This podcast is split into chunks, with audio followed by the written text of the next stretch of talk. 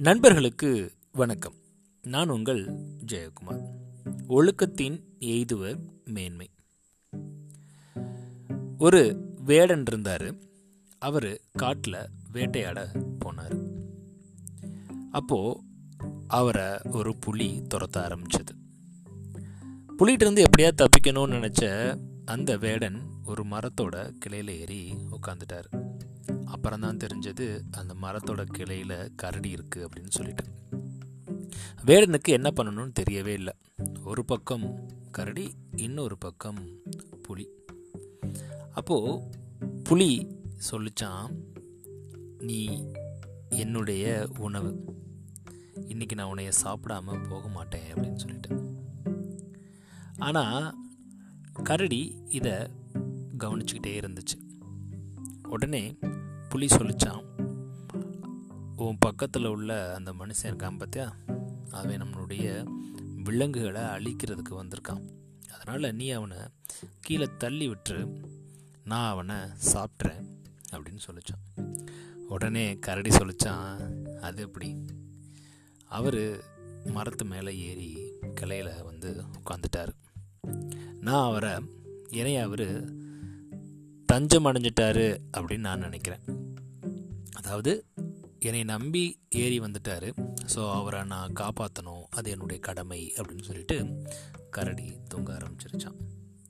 கீழே இருந்த புலி சொல்லிச்சான் எப்படினாலும் நீ கீழே தானே வரணும். நீ தான் என்னுடைய உணவு அப்படின்னு.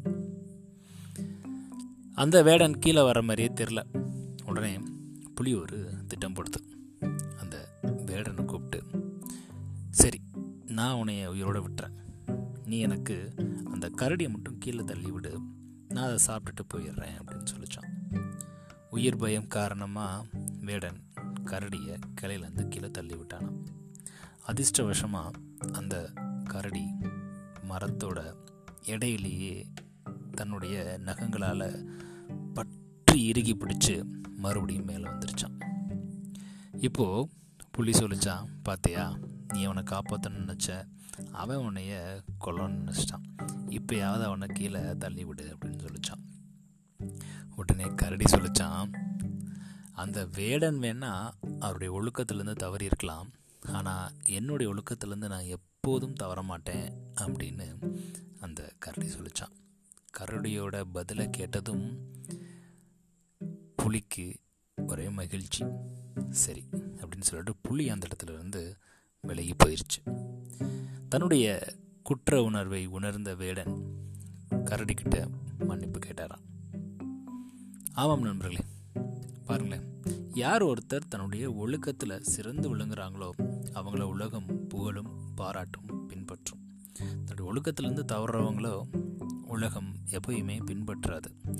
இதைத்தான் ஐயன் வள்ளுவர் ரொம்ப அழகாக சொல்கிறாரு ஒழுக்கத்தின் எய்துவர் மேன்மை இழுக்கத்தின் எய்துவர் எய்தா பழி அப்படின்னு சொல்லிட்டு.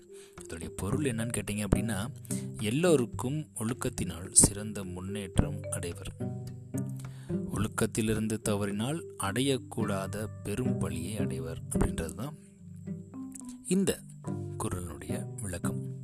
நன்றி நண்பர்களே மீண்டும் நாளை இன்னொரு பதில் உங்களை சந்திக்கிறேன். ஒழுக்கத்தின் நெய்துவர் மேன்மை.